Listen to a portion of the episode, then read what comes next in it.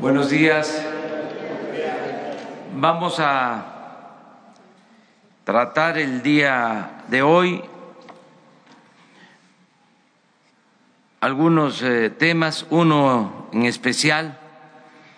Eh, se va a presentar el programa de comunicación social del Estado mexicano, la integración de todos los medios de comunicación que eh, dependen del Estado. Es eh, el Sistema Público de Radio y Televisión. Es una información que queremos dar a conocer al pueblo de México. También vamos a informar sobre el plan que ya inició de dar opciones alternativas, el plan de bienestar, para que los pobladores de los municipios, las comunidades por donde pasan los ductos, no tengan necesidad de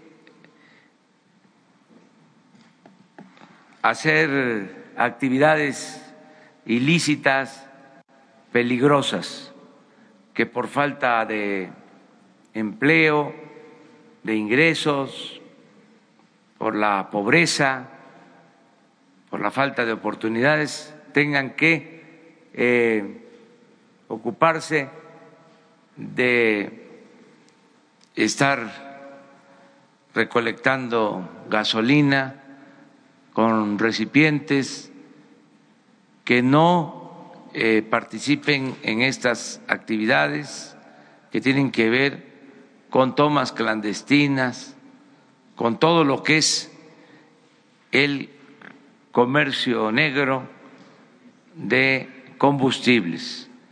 Ayer comenzamos en el Estado de México y fue muy buena la respuesta de la gente. Y vamos a estar mañana en Puebla y en Hidalgo para lo mismo.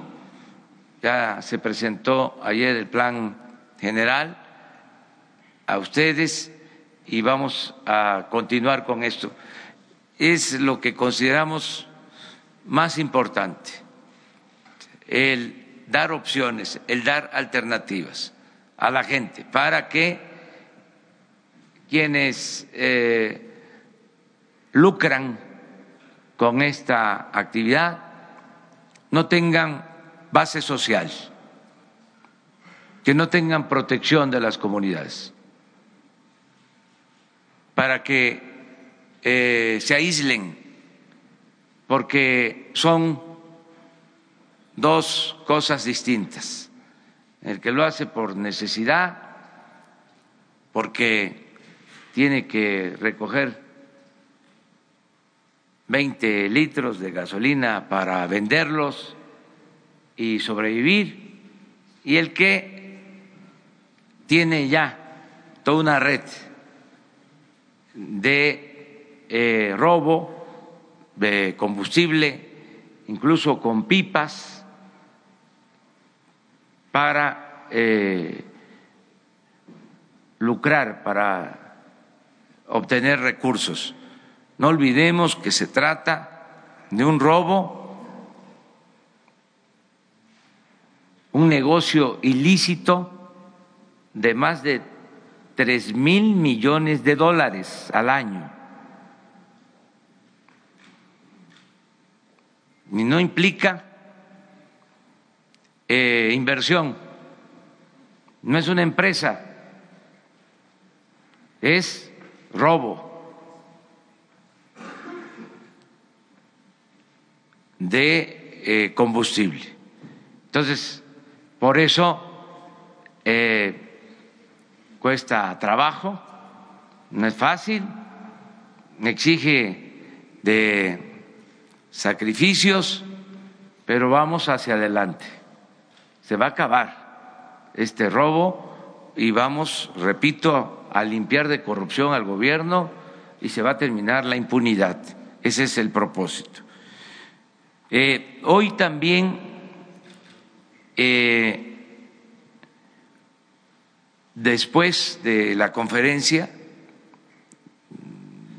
les propondría que a eso de las diez de la mañana, si les parece, se les va a dar todo el informe sobre las investigaciones de la caída del helicóptero en que perdieron la vida la gobernadora de Puebla, su esposo y tres personas más. La Secretaría de Comunicaciones va a informarles del estado que guardan esas investigaciones. Eso, si les parece, a las diez de la mañana, aquí, en este sitio. Bueno, entonces comenzamos con eh, el Sistema Público de Radio y de Televisión. Esto eh, tiene como eh, punto de partida la renuncia que presentó el director responsable del Sistema Público de Radio y Televisión, Armando Carrillo. Es un sistema constituido legalmente eh, y que tiene como propósito armonizar y coordinar todos los medios del Estado, sistema de radio y de televisión. ¿Qué eh, sucede? Que se tienen muchas estaciones de radio, se tienen canales de televisión, incluso una agencia de noticias del Estado, pero no hay una política de Estado en lo relacionado con la comunic- comunicación social, que garantice el derecho a la información. Entonces, se va a crear este sistema, se va a coordinar todos los medios para que haya una eh, orientación editorial que tenga como propósito informar con objetividad, con profesionalismo, con independencia, aún siendo eh, estaciones de radio, canales de televisión del Estado. No va a haber injerencia en la información que se transmita. Van a tener estos medios absoluta autonomía. El propósito es informar profesionalmente. También de ninguna manera es eh, contrarrestar o afectar o competir con el sistema de concesiones establecido para estaciones de radio, canales de televisión. Es ordenar lo que ya se tiene para mejorar la información al público, a los ciudadanos, que no se vaya a ver esto como eh, una acción en contra de los medios particulares o que tienen concesiones, de ninguna manera. En los países democráticos se cuenta siempre con eh, medios del Estado. Esto pasa en varios países, es el caso de México, no es algo nuevo, se trata nada más de coordinar toda la acción, porque el I M E R eh, tiene su política informativa, el Canal veintidós lo mismo, eh, Notimex igual, y lo que queremos es eh, armonizar, que haya coordinación. Eh, ante la renuncia de Armando Carrillo, eh, voy a proponer al Senado de la República, de acuerdo a mis eh, facultades, a Jenaro Villamil. Él va a coordinar el sistema público de radio y de televisión. Aquí nos acompaña.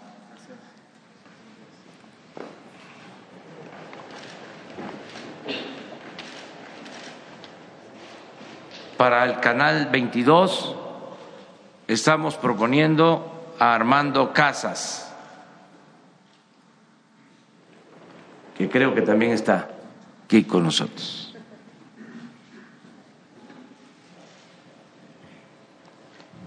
Radio Educación, Gabriel Sosa Plata.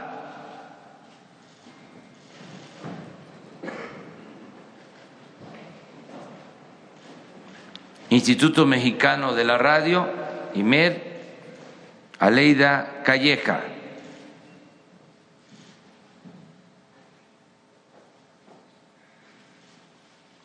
Dirección General de Televisión Educativa, Lidia Camacho.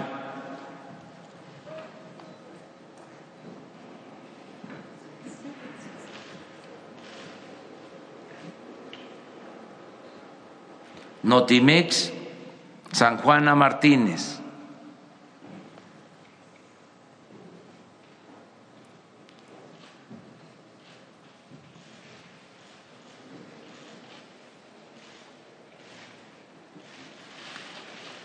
R T C, Rodolfo González.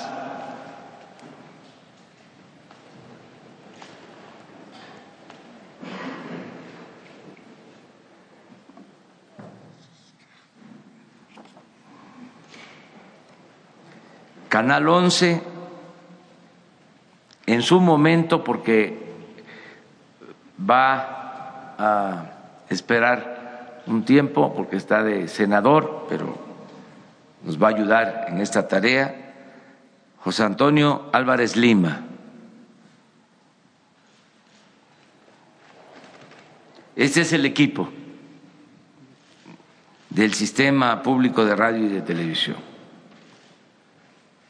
No sé si Jenaro quiera expresar algo.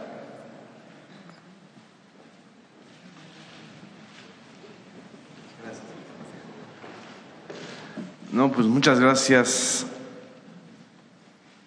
al presidente de la República, Andrés Manuel López Obrador, a ustedes, colegas eh, que están aquí. Varias veces yo he estado de ese lado y muchas gracias a todos los que están integrando este equipo. Eh, la gran mayoría nos conocemos de hace mucho tiempo, de hace muchos años. Y la idea es crear una armonía realmente entre los medios públicos del Estado mexicano. Se trata de que sean realmente medios públicos. No hay nada más público que lo que lleve y lo que llegue al pueblo, a la ciudadanía. Son medios de la ciudadanía, del pueblo. No son medios del gobierno. No tienen por qué ser medios que imiten el modelo comercial. Son medios públicos que van a defender y ejercer el derecho de la ciudadanía a estar informados, el derecho a tener información de calidad. ¿Cuántas cosas se hubieran ahorrado, por ejemplo, en esta tragedia de Hidalgo, si los medios públicos realmente hubieran llegado a las comunidades a través de radios comunitarias, a través de estaciones de televisión, para advertirles los riesgos del huachicol, por poner un ejemplo? Entonces se trata de eso, de hacer una articulación. Eh, cada uno de los medios tiene su historia, su autonomía, su perfil, su identidad, y se buscará eso, una coordinación plena que además también respete los derechos de las audiencias, que construya un nuevo modelo, que le apueste a la inteligencia de las audiencias. Ya no más, ya no más una televisión para una clase media jodida, que no va a salir de jodida, como dijo un clásico. De eso se trata, de hacer un sistema realmente articulado. Pues muchas gracias. Ahora, ahora abrimos la sesión. Todavía, miren, me faltó presentar a Fernando Coca, que va a estar de director del Canal catorce de, en este equipo. Muy bien. Eh, vamos a la información. Ya hablé que ayer en Ixtlahuaca y en Acambay comenzó el plan para el bienestar y la gente eh, aprobó este plan que se presentó eh, a la ciudadanía a través de ustedes, y vamos a seguir por ese camino. Eh, se va a mantener la vigilancia eh, de los ductos, se va a ampliar la capacidad de transportación de combustible. Mañana eh, la comisión que se integró para adquirir carros tanque eh, va a informarles eh, a ustedes de cuántos se adquirieron, en qué condiciones. Toda la información va a estar aquí mañana la eh, secretaria de Economía, la secretaria de la Función Pública y la oficial mayor de Hacienda, que forman parte de esta misión. De modo que es vigilancia, eh, aumentar la capacidad de transportación, eh, no solo eso, aumentar la capacidad de almacenamiento, porque tampoco se eh, hizo nada para poder eh, tener inventarios en el país. Por eso hay que mantener eh, los buquetanques anclados eh, hasta que se tenga capacidad de almacenamiento de eh, los combustibles. Entonces, lo segundo es mejorar el sistema de distribución.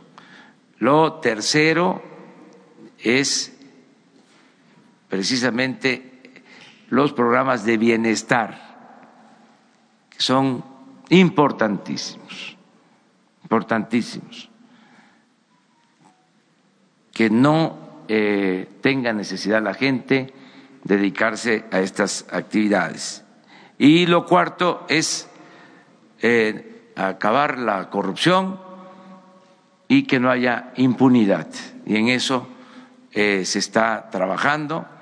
Esa es eh, función, labor eh, de la Fiscalía General, y están abiertas las investigaciones para castigar a quienes resulten responsables.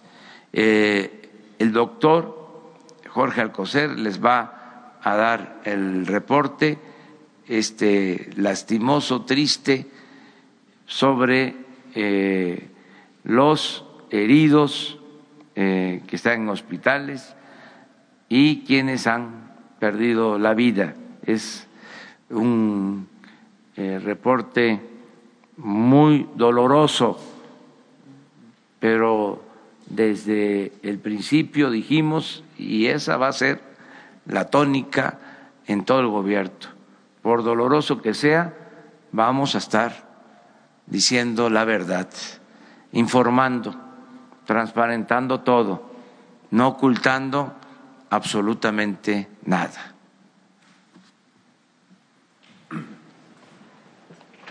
Muchas gracias, señor presidente. Buenos días.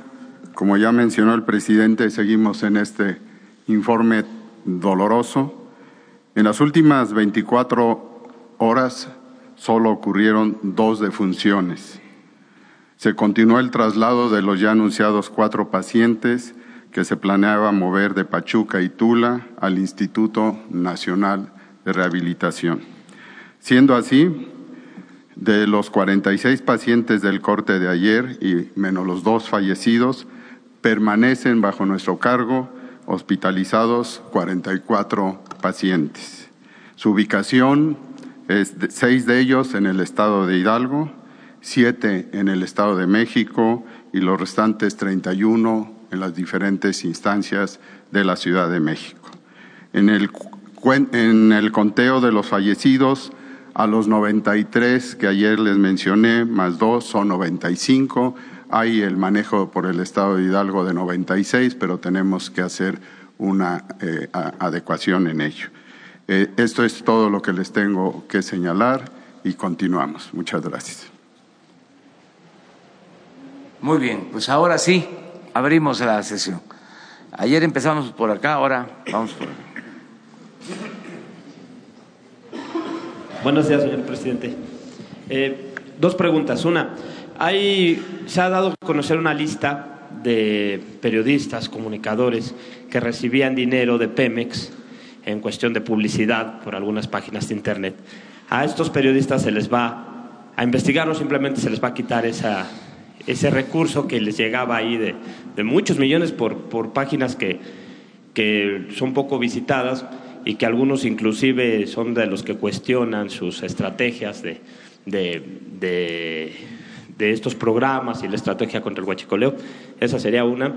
Y la otra, eh, el día de antier y a, y a, media, a principios de enero, eh, empresas como Radio Centro, eh, Imagen, despidieron muchos profesionistas, y quiero saber si el gobierno con este plan nuevo tiene esa oportunidad de poder contratar a estos profesionistas que se quedan sin empleo.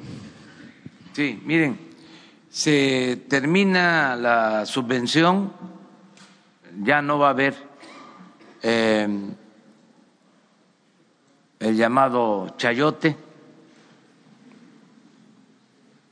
se acaba el soborno a medios y a periodistas. Vamos a transparentar lo que tiene que ver con la publicidad del gobierno.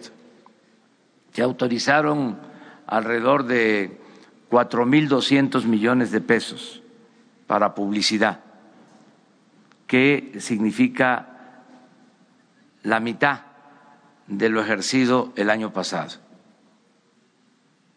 Ese fue un compromiso que hicimos y se está eh, cumpliendo.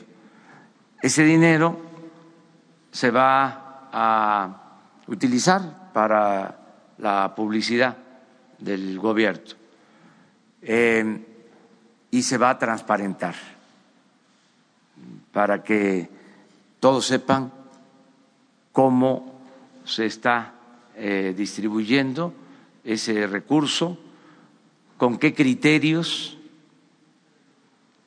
tiene que ver, desde luego, eh, el alcance que tengan los medios,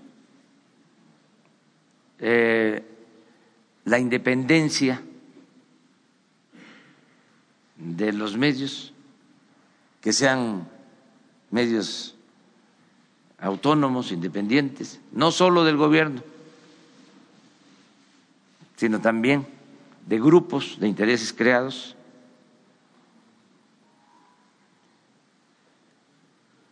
Tendrá que ver con la dimensión social de los medios. Te va, tendrá que ver también si son medios de empresas o de profesionales del periodismo. En fin, una serie de factores que se tendrán que tomar en consideración. En cuanto a los periodistas, nosotros vamos a procurar que no les falte trabajo. Lo estamos haciendo eh, en general. Lo que queremos es que haya empleo, que haya oportunidades de trabajo para todos.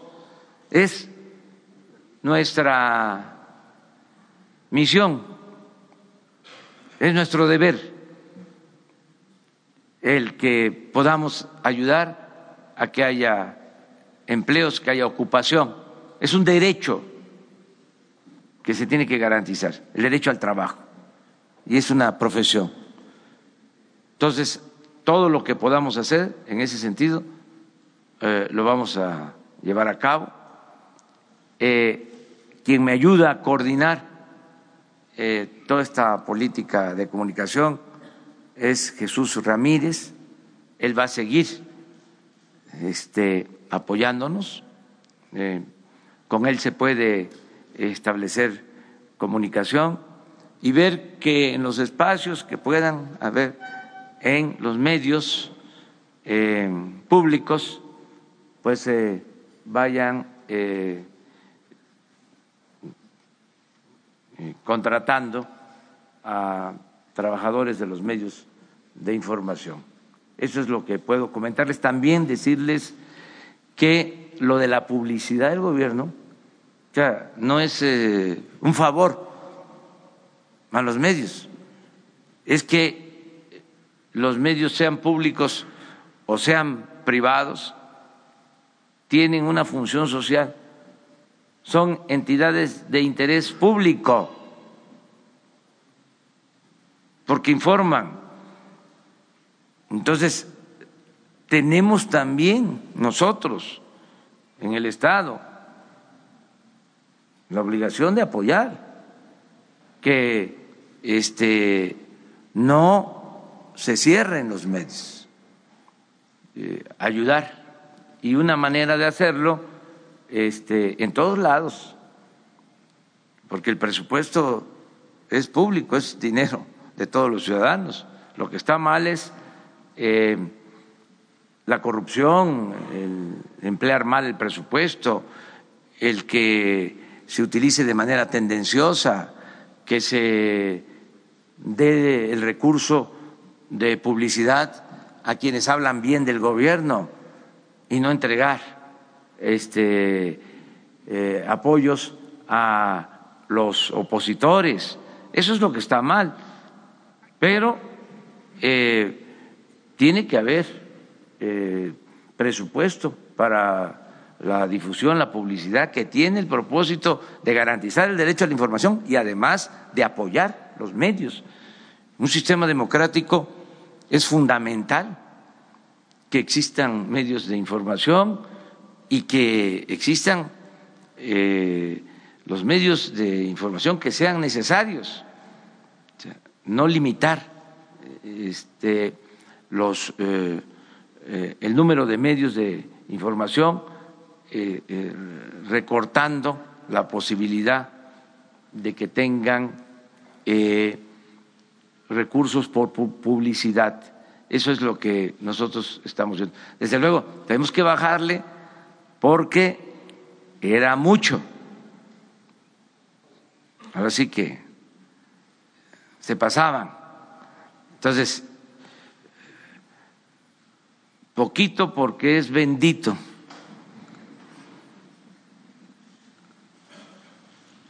A ver, después tú y... Gracias, presidente. Buenos días. Para consultarle dos temas. El primero, ¿qué reportes tienen sobre lo que, lo que ha, ha estado ocurriendo en Nuevo León sobre el tema del abasto de combustible? Si fueron solo compras de pánico o si en realidad hubo algún cierre, alguna interrupción de, de alguno de los ductos que, que lleva combustible a, a la región. Y el otro tema, consultarle sobre esta, este bloqueo que se ha presentado a los ferrocarriles en el estado de Michoacán, que ya ha generado pérdidas millonarias. Si el gobierno federal va a intervenir o cómo podría resolverse este conflicto. Gracias.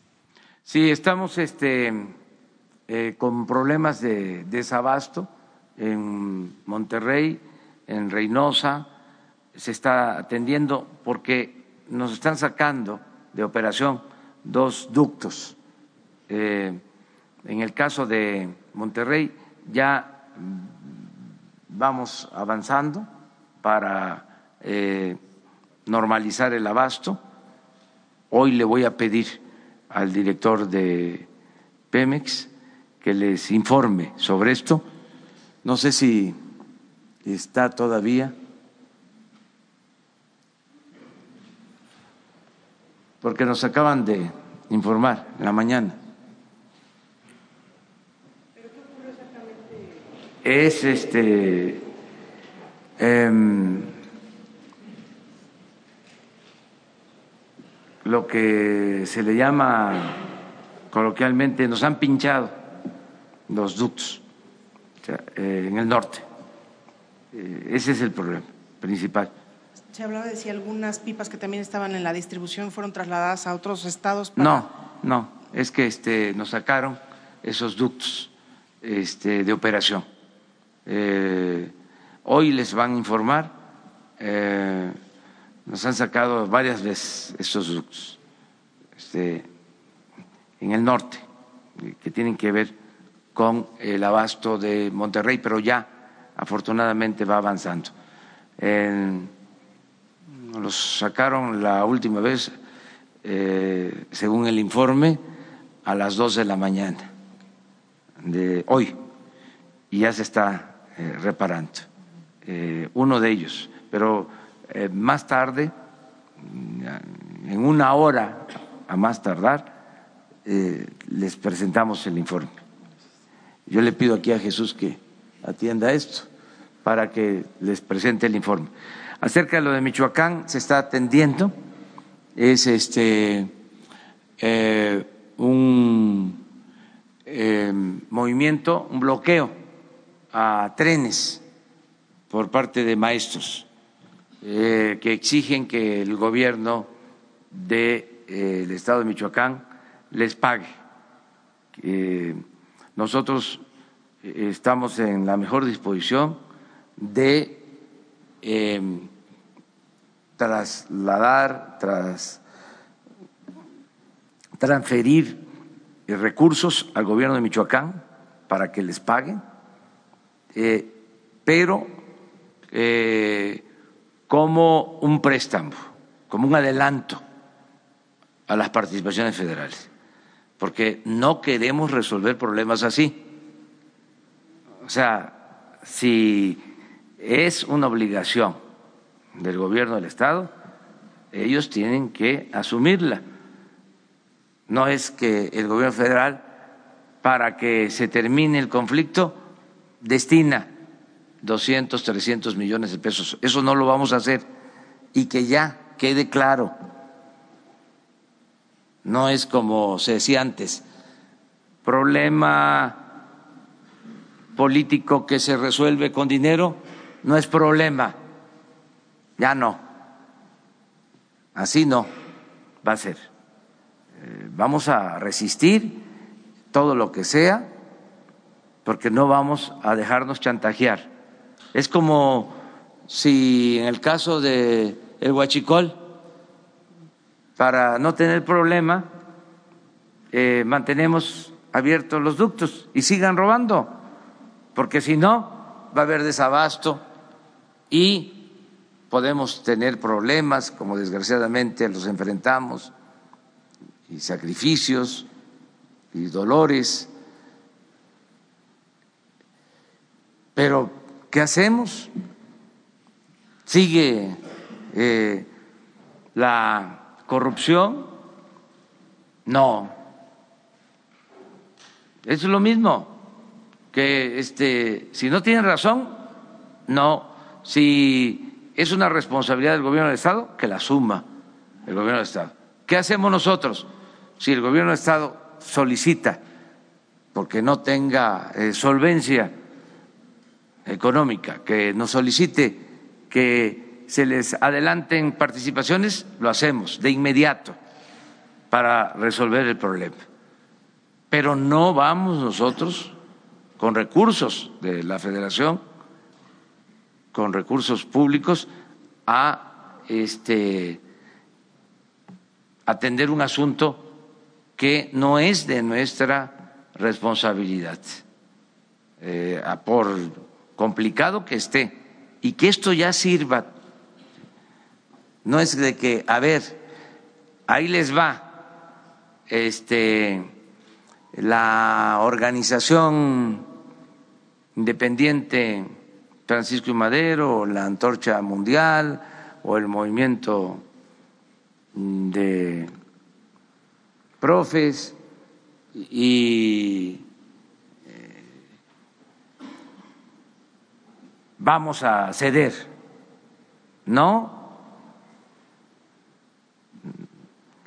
nada por la fuerza, todo por la razón y el derecho. O sea, eh, no vamos a, a seguir con esas mismas prácticas, todo va a cambiar, porque si no, este, me van a decir, ¿por qué? Ahí sí, sí, y en estos otros casos no, es parejo. Parejo, se acaba ya la corrupción, la impunidad, eh, lo informal, lo que no eh, tiene razón de ser, lo que no es justo. Esa es la respuesta. ¿Sí? Gracias, eh, presidente. Nancy Rodríguez, del sitio Oro Sólido en redes. Eh, primero que nada, felicidades a los compañeros de corazón. Sabemos de sus batallas y lo harán muy bien. Felicidades. Eh, pues sigamos informando. Eh, señor presidente, eh, ¿qué nos puede comentar? En Ocotlán, Oaxaca, existe una minera, Fortune Silver, de Canadá, donde se ha denunciado que esta mina establece grupos paramilitares de naturaleza violenta para intimidar y someter y hasta asesinar a opositores a la mina. Desgraciadamente es una práctica común en, en muchos grupos mineros, también nacionales, en el norte del país. Pues tenemos al grupo Valleres, al grupo de Germán Larrea. Este, sin embargo, el lunes eh, que estuvimos con el senador Monreal, nos dice que la ley minera no es eh, prioritaria en este próximo periodo que empieza en dos semanas. ¿Qué nos puede decir al respecto, señor presidente? Gracias. Que independientemente de lo que establece la ley, es responsabilidad de nosotros garantizar la seguridad de los trabajadores, el que no haya contaminación, el que no se afecte el medio ambiente, y eso lo tenemos que hacer, eh, es eh, una responsabilidad y lo estamos haciendo, este, no permitir abusos eh, de ningún tipo. Entonces, todo lo que estás planteando, pues este, lo vamos a, a revisar lo que dices de Oaxaca y en otros sitios. Para eso son también estas conferencias, estos encuentros, estos diálogos circulares, para que este, ustedes eh, hagan estas denuncias y el gobierno actúe. Ya registramos lo que estás planteando.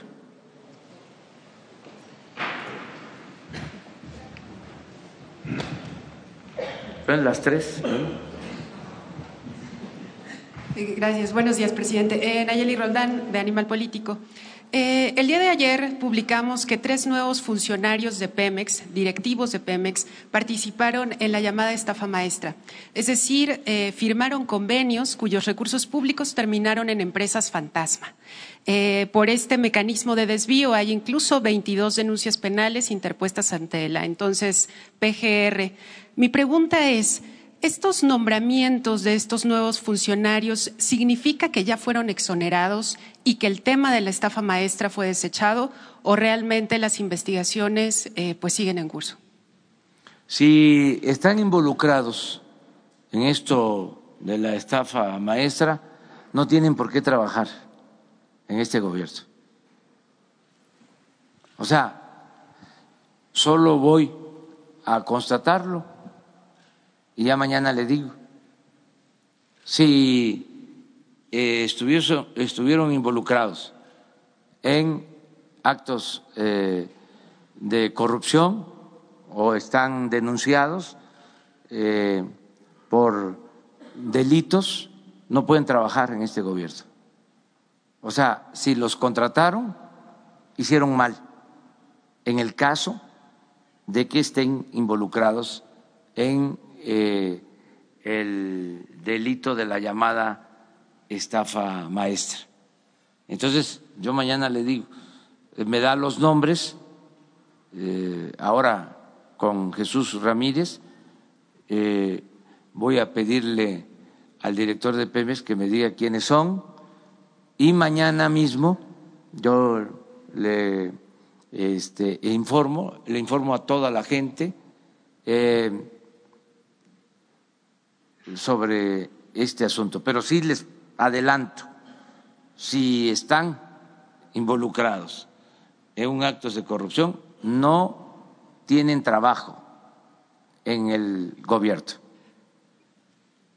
Presidente, pero ¿cómo eh, van estas investigaciones? Porque de lo que nosotros documentamos de esta investigación, al menos fue una centena de eh, funcionarios entre universidades y dependencias de gobierno que participaron, pero eh, pues finalmente la impunidad es lo que alentaría eh, que esto pues se repita y no sabríamos exactamente quiénes de esta centena pues podrían estar nuevamente en su gobierno. Entonces, por eso la pregunta es, ¿realmente se está investigando este esquema de desvío en el que Eh, se perdieron sí, siete mil millones de pesos? Sí, y corresponde a la autoridad competente.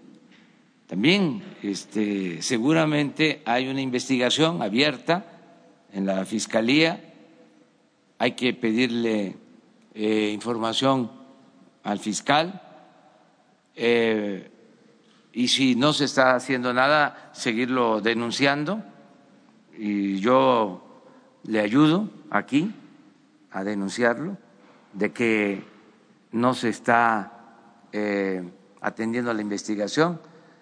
Y sobre los tres que mencionó, eh, yo mañana informo. ¿Le han informado el estado de esta investigación, no, presidente? No, no tengo este, información específica sobre eso, pero ya eh, lo estamos haciendo. Entonces, a Jesús Ramírez le das los nombres de los tres para ver en dónde fueron contratados, si están, eh, voy a pedir información a la Fiscalía, si están involucrados y si están involucrados, aunque sea nada más un señalamiento, este, pues yo creo que todavía ni se les ha entregado su nombramiento, o sea que ya no nos va a costar mucho trabajo.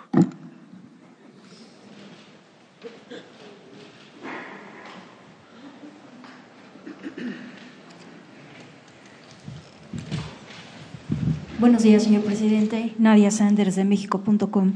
Eh, un día amanecimos en México en diciembre eh, hablando de, de huachicol y de este problema que es el robo de combustible. Hay otro problema, hay muchos problemas en el país, otro gran problema es el de los desaparecidos. Hay más de cuarenta mil personas desaparecidas en el país. La semana pasada se le pidió la renuncia al titular de la Comisión Nacional de Búsqueda y eh, los colectivos, además de casi cuarenta colectivos pidieron que el proceso de la nueva designación de eh, el próximo titular de la C N B eh, esté apegado a la ley. Eh, la, incluso el caso de Tlahuelilpan está, refleja las deficiencias en fiscalías y en estados para identificación de cuerpos. Eh, ¿qué pro, eh, hay una, hay un llamado, señor presidente, a que parte en la política de su gobierno y de su discurso y de las prioridades de, de su gobierno va a tomar el tema de los desaparecidos más allá, y sabemos que el primer día de su mandato usted indicó la creación de la Comisión Nacional de Búsqueda, pero de eh, los cuarenta y tres alumnos de Ayotzinapa, más allá de esa Comisión de la Verdad. ¿Qué lugar ocupa en su gobierno el tema de los desaparecidos y la coordinación entre estados y fiscalías? Es importante... Eh... Es eh, prioritaria eh, la investigación sobre desaparecidos. Le hemos dado toda la relevancia que tiene, al grado que la Secretaría de Gobernación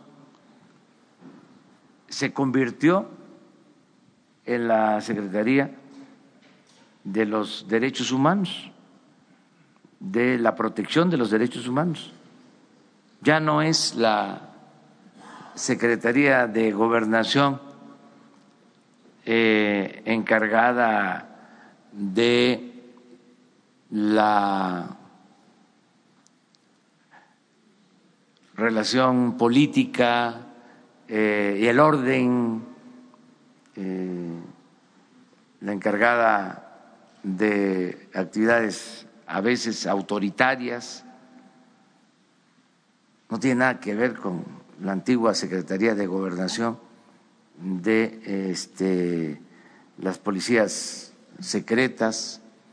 Esto es otra cosa y eh, están dedicados a atender a familiares de víctimas, a liberar a presos políticos. Eh, esa es su función principal, apoyar a migrantes. En eso está la Secretaría de Gobernación.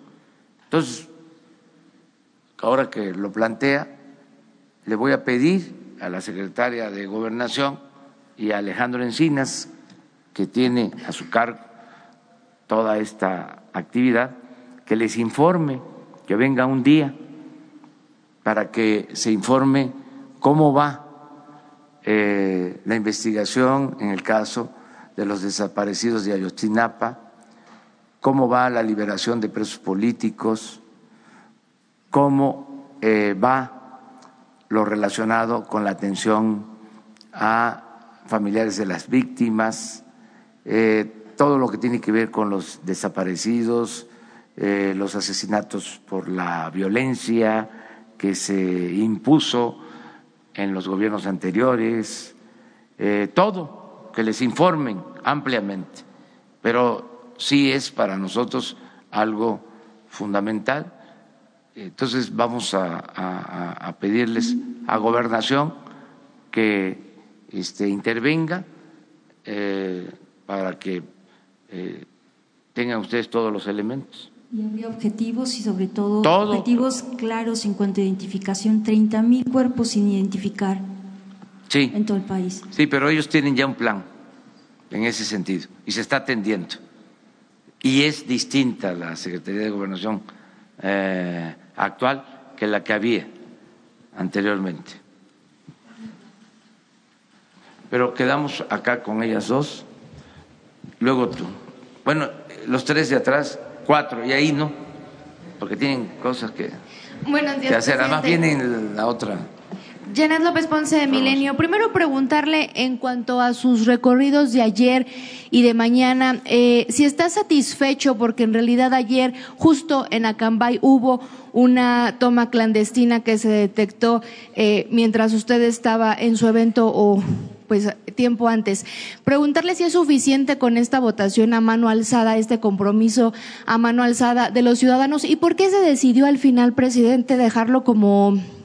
pues como un evento más, como un mitin y no como esta idea que se había planteado al principio de recorrer con los pobladores, de saber cuáles eran sus necesidades. Usted había dicho incluso que, que iba a hablar directamente con ellos para conocer las causas del por qué lo hacen, del por qué acceden a ayudar a los huachicoleros. ¿Por qué se cambió esta estrategia? Preguntarle también si la camioneta en la que llegó ayer es ya la que usted va a usar oficialmente para eh, sus giras. Y también el gobernador de Jalisco pues dice que no está entrando en polémica, sino que el problema de desabasto en Guadalajara cada vez es más grave y pregunta por qué en Puebla, que es un estado con muchos niveles de robo de combustible, pues no está pasando nada y no hay desabasto. Mire, este, no hubo cambio de estrategia, ¿eh? A lo mejor yo no lo expresé bien, pero no dije que íbamos a hacer un recorrido por los ductos con la gente. Y como queda constancia de lo que decimos, pues hay que ver cuándo expresé eso, ¿no? No hubo un cambio de estrategia. Dije, vamos a ir a los pueblos, a los municipios donde eh, pasan los ductos y donde hay eh, informes de Eh, tomas clandestinas. Los dos casos de ayer teníamos informes eh, en Acambay y en Ixtlahuaca. En los dos tenemos registros, incluso en el caso de Acambay en enero a principios hubo eh, una concentración parecida a lo que sucedió en Hidalgo, y por eso decidimos antes de lo de Hidalgo llevar a cabo esta gira. Eh, la camioneta, pues sí, es la que voy a usar. Aquí eh, el carro que he usado siempre, y para salir pues una camioneta este, más resistente. No, No, no, no, eso es, también este, las blindadas, eh, qué bien que me recuerda sobre eso, este, van al tianguis, se van a vender todas las camionetas blindadas, todas las camionetas de lujo, hay hasta un carro de lujo blindado. ¿Quién lo usaba, presidente? ¿Quién lo usaba? No estoy este, informado de eso, pero este se supone que un machuchón, porque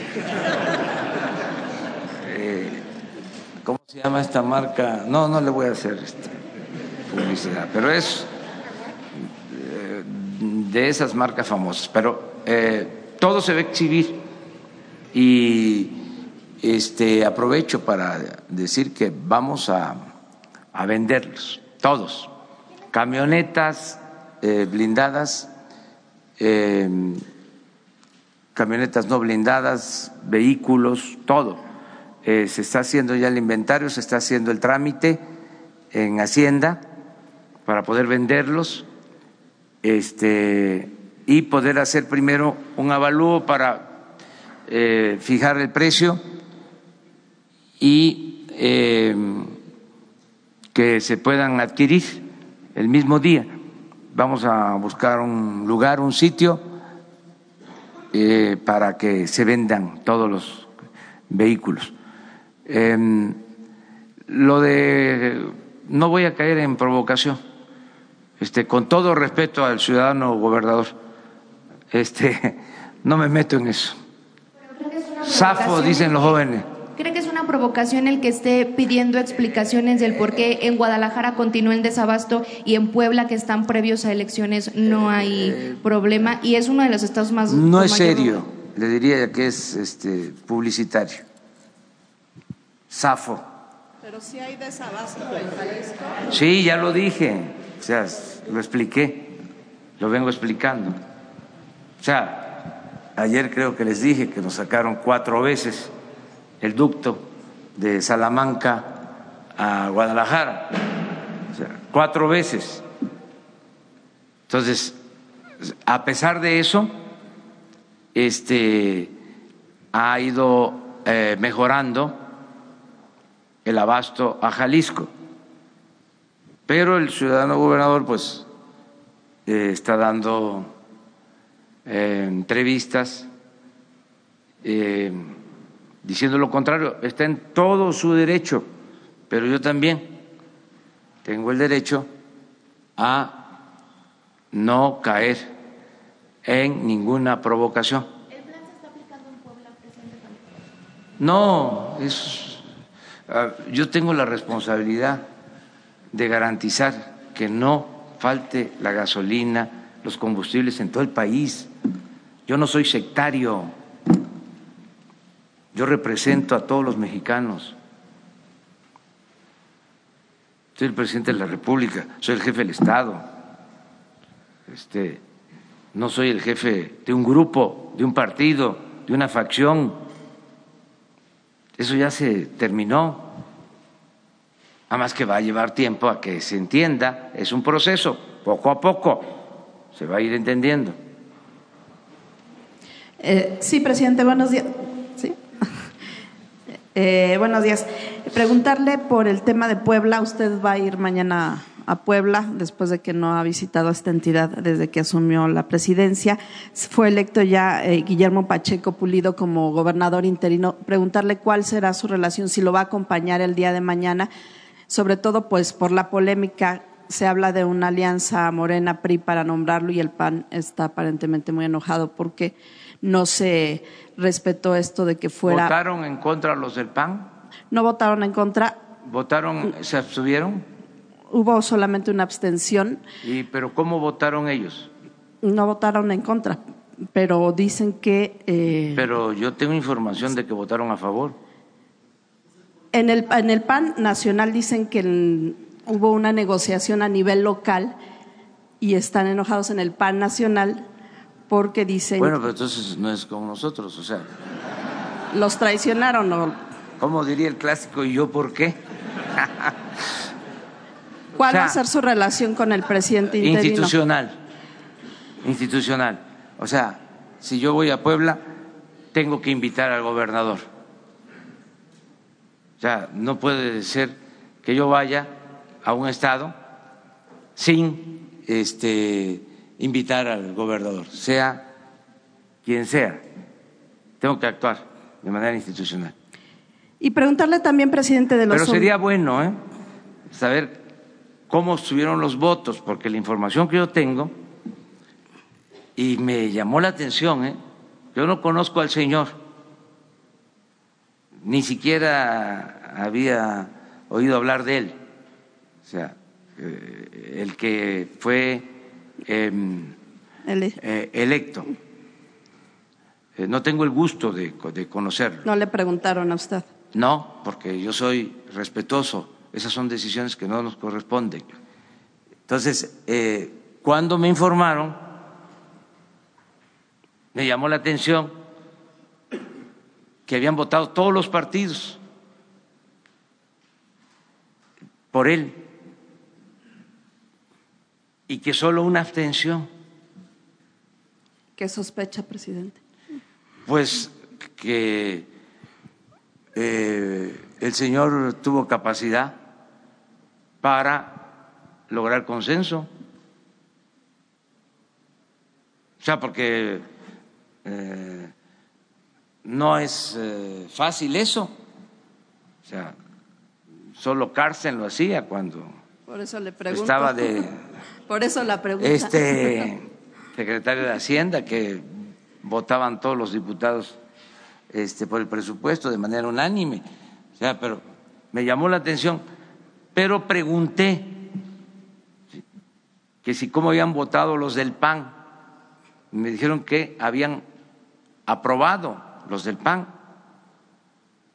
Entonces, a ver si mañana es interesante.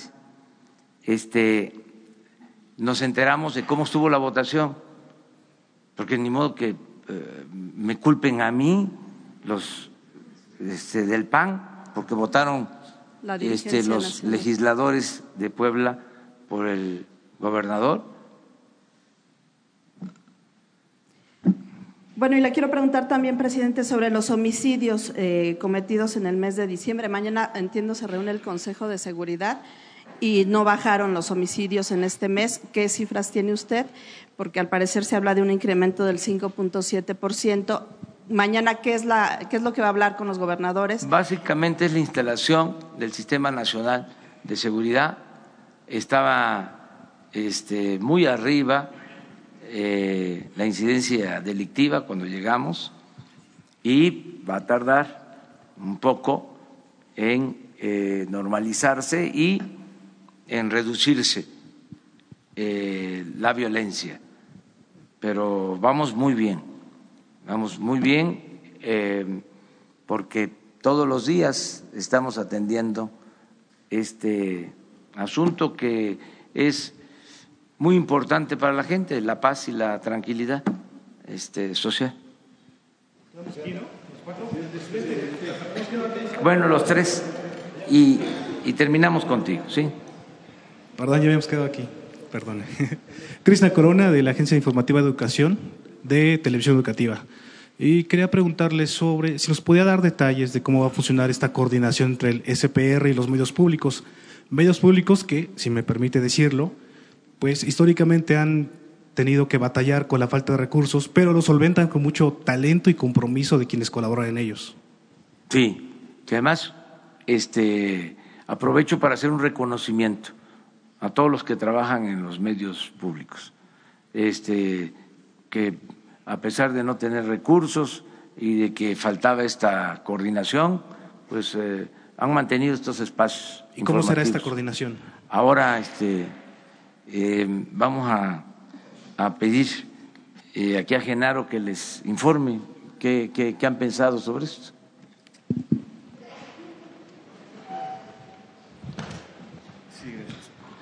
Sí, mira, el Sistema Público de Radiodifusión por ley eh, tiene la responsabilidad no solamente de tener a su cargo el Canal catorce, las estaciones de radio, las veintiséis estaciones de televisión que tienen. O sea, es una infraestructura que se creó con la reforma de telecomunicaciones, sino que también tiene eh, la responsabilidad y la posibilidad de articular una política de contenidos, de producción, de coordinación con las otras entidades. Eh, que son medios públicos. Tiene un estatuto de autonomía, al igual que Notimex. Notimex es una agencia de Estado. Eh, en todo caso, es Notimex no está dentro de las, eh, por ley, dentro del, de, los, de los medios que tenga que coordinar por fuerza el sistema público, pero con esta idea de hacer una coordinación, también se integra Notimex a un esfuerzo de sinergia y de coordinación. De eso se trata. Coordinación no es control. No se trata ni por, ni, ni por asomo de buscar control. La, cualquier afán de control ya es absurdo, menos en esta época. Es decir, hay redes sociales, hay una enorme variedad de medios. Entonces, no se trata de controlar, se trata de coordinar y de, y de hacer una sinergia y de, y, de, y de combinar. Incluso desde el S P R, desde el Sistema Público de Radiodifusión, se buscará incorporar, capacitar a quienes hacen radio comunitaria y radio ciudadana y radio indígena, porque también son medios que le llegan a la sociedad y que necesitan apoyo, no solamente dinero, sino apoyo también en capacitación, en producción, y eso pues desde el S P R se va a realizar también. Ese es el objetivo. Eh, presidente Eduardo García, de la agencia Infocel y el portal Sentido Común. Eh, retomando la pregunta de la compañera Milenio, y porque es algo que está en redes sociales, ¿por qué en Puebla no ha habido desabasto cuando sí hay ductos, sí hay huachicol? ¿Qué explicación tiene para la sociedad de este fenómeno? Hay este, estados en donde no se ha padecido, no solo es Puebla. Fui, por ejemplo, a Zacatecas y no eh, encontré problemas. Pero apenas entré a Aguascalientes, había problemas de desabasto. Y en Guanajuato y en todo el camino, cuando me trasladé de Aguascalientes a Hidalgo, estaban gasolinerías cerradas con problemas de desabasto. Diariamente nosotros tenemos el reporte. Eh, por eso les puedo decir que en el caso de Jalisco vamos avanzando eh, para normalizar eh, la situación. Eh, ayer logramos eh, eh, trasladar alrededor de cincuenta mil barriles a Jalisco, o sea, eh, en el tiempo que pudimos operar el ducto, eh, de modo que se está avanzando. Querétaro ya teníamos resuelto el problema, eh, hace una semana teníamos abasto suficiente y nos volvieron a sacar Eh, los ductos de operación y se nos cayó, y ahí vamos poco a poco. Aquí en la Ciudad de México, les digo, nos ha ayudado mucho, y abro un paréntesis para decirle a la gente que nos sigan eh, ayudando, que nos sigan apoyando, no solo los que tuvieron paciencia este, y eh, no hicieron compras de pánico, sino que nos siguen apoyando, ayudando eh, ciudadanos, porque ya nos están informando de tomas clandestinas eh, los ciudadanos. Entonces, gracias a eso, por ejemplo, ayer eh, se impidió eh, un, eh, una interrupción, se, se, se, se pudo evitar el que Es, con una toma clandestina nos sacaran el ducto de Tuxpan eh, a Azcapotzalco. Eh, ese, ese ducto son ciento sesenta mil barriles diarios. Nos sacaron eh, antier eh, seis horas. Afortunadamente teníamos inventario y eso nos ayuda a resolver aquí en toda la Ciudad de México. De eso depende básicamente, ¿no?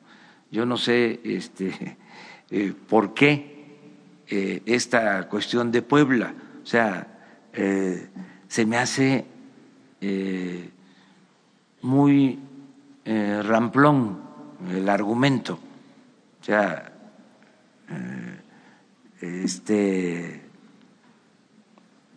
sin ningún fundamento. O sea, nosotros no podríamos hacer una cosa así, o sea, a ver, vamos a privilegiar estos estados y vamos a castigar estos. O sea, ¿en qué mente cabe eso? Este, nosotros no somos chuecos.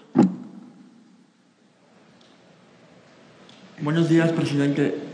César Huerta, de la revista Polemón. Eh, un, una pregunta. En Tamaulipas, eh, cuarenta mil trabajadores se fueron a huelga porque las empresas maquiladoras en las que trabajan Eh, en lugar de aumentarles el sueldo eh, con base a su decreto, han reducido sus prestaciones y sus sueldos. ¿Qué hará su gobierno al respecto? Y la otra es, México es uno de los países más mortíferos para los periodistas, ese es el tercero, si no mal recuerdo, a nivel mundial. tiene un plan preparado de protección para los periodistas. Y la última es, eh, ahora con el anuncio de, de personajes y periodistas críticos de anteriores gobiernos que han destacado por sus investigaciones, en los medios públicos también tendrán libertad para poder hacer un periodismo de investigación y crítico aún en, en contra de su gobierno. Toda la libertad. No hay censura. Toda eh, la libertad. Miren, en la época de los liberales se decía de que la prensa se controlaba con la prensa. Ahora, con más razón, lo que decía aquí Jenaro, son tantos los medios, además las benditas redes sociales, eh, no hace falta ningún control de nada. Además, va a prevalecer la razón. Por ejemplo, estas dos cosas, ¿no? Que por qué este, votó el Congreso de Puebla de esa manera, echándonos la culpa a nosotros. Pues eso no aguanta eh, una polémica en las redes. Imagínense si los que están denunciando son los del P A N y votaron, pues eso se cae. Esto otro, que por qué Puebla sí tiene gasolina y Jalisco no, pues eso se cae. ¿Qué fundamento tienes? O sea, no hace falta. Además, es un asunto de convicción. Nosotros venimos. Yo soy eh, admirador de Daniel Cabrera, del hijo del Agüizote, de los Flores Magón, ¿sí?, de los periodistas opositores. Nosotros venimos de eso. ¿Cómo vamos a llegar al gobierno y vamos a este, limitar el derecho eh, a la libre manifestación de las ideas? No somos iguales, no va a pasar lo que le hicieron a Carmen Aristegui, a Gutiérrez Vivó, no, libertad absoluta, completa a los medios y protección, que eso es muy doloroso, sobre todo en periodistas de los estados, porque como decía Manuel Buendía, también periodista asesinado, en eh, la provincia, en los estados, en los pueblos, las banquetas son muy angostas y hacen una nota y se topan con el presunto afectado por la nota. Aquí, decía él, se escribía y era difícil que se encontraran en el mismo restaurante o en la misma calle, pero imagínense el periodismo en los estados. No los quiero mencionar los estados, pero ustedes lo saben bien. Entonces, ahí necesitamos que haya más protección. Acerca de lo, los trabajadores, eh, tengo la información y estamos buscando que haya conciliación, que haya acuerdo, sobre todo en Matamoros. Ahí es donde eh, hay Eh, esta eh, inconformidad y no han llegado a un acuerdo. Eh, parece ser que eh, los trabajadores eh, rebasaron a sus dirigentes sindicales y entonces se descontroló la situación, aunque no es un asunto eh, de atención directa nuestra, meternos a la vida sindical, tenemos que ser muy respetuosos. Sí estamos pendientes buscando el arreglo y la conciliación para eh, atender este asunto. Terminamos y al rato eh, seguimos. No voy a estar yo, eh, pero no se vaya. Gracias, buenos días a todos. Eh, presidente, el Gabinete de Comunicación Estratégica hizo una encuesta a partir de la tragedia eh, del lunes pasado en Hidalgo. Eh, usted alcanza una popularidad casi del noventa por ciento, pero hay temas interesantes que tienen que ver con, eh, con la ciudadanía, con los mexicanos. Eh, por ejemplo, el ochenta por ciento de los mexicanos y de los hidalguenses creen que los soldados actuaron de manera correcta. El noventa y tres por ciento dice que los pobladores eh, fueron responsables de esta tragedia. Eh, el sesenta por ciento opina que se debe continuar con la estrategia contra el robo de combustible. Pero hay un punto muy importante que oscila en que un setenta y cuatro por ciento de los mexicanos y de los hidalguenses también respondieron que no. Eh, el gobierno de la República eh, no debiera eh, apoyar a los familiares de las víctimas. Con estas cifras y este posicionamiento, ¿usted qué les dice? ¿Qué, qué le dice a este porcentaje? Que con todo respeto están este, viéndolo no tan profundo. Yo sé que este, hay…